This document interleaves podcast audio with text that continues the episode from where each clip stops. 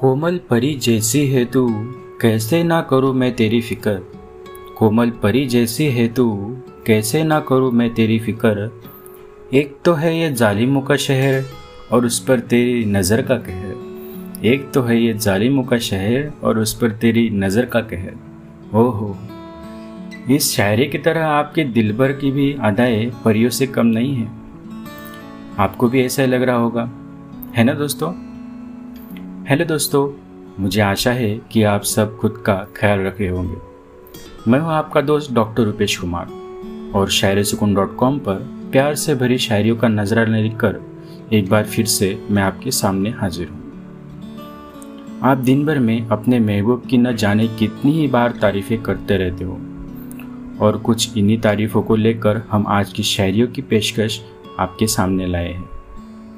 हमें यकीन है यह पेशकश सुनकर आपका दिलवर भी बहुत खुश होगा। इसी पेशकश पर आधारित हमारी आज की पहली शायरी आपको बहुत पसंद आई होगी। तो चलिए, अब बढ़ते हैं हमारी दूसरी शायरी की ओर।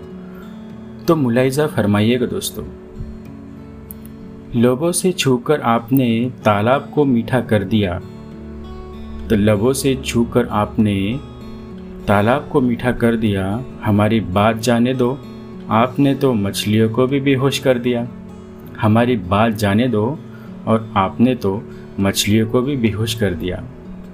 इस शायरी को सुनकर तो आप अपने लोगों की तारीफ़ करने से खुद को रोक नहीं पा रहे होंगे। मैंने सच कहा ना दोस्तों?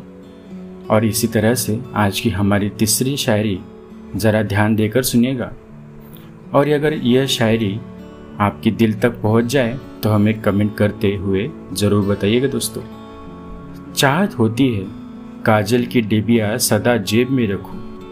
चाहत होती है, काजल की डिबिया सदा जेब में रखूँ। गलती से भी बुरी नज़र लगे तो वही की वही काला टिका लगा दो।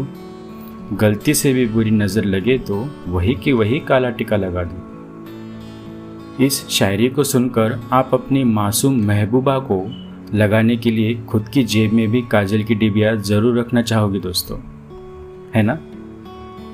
हमारी इन खूबसूरत सी लव शायरी को सुनकर अगर आप भी अपने दिलबर की तारीफ़ करते हुए नहीं थक रहे हो तो हमें नीचे कमेंट सेक्शन में फीडबैक देते हुए ज़रूर बताइए।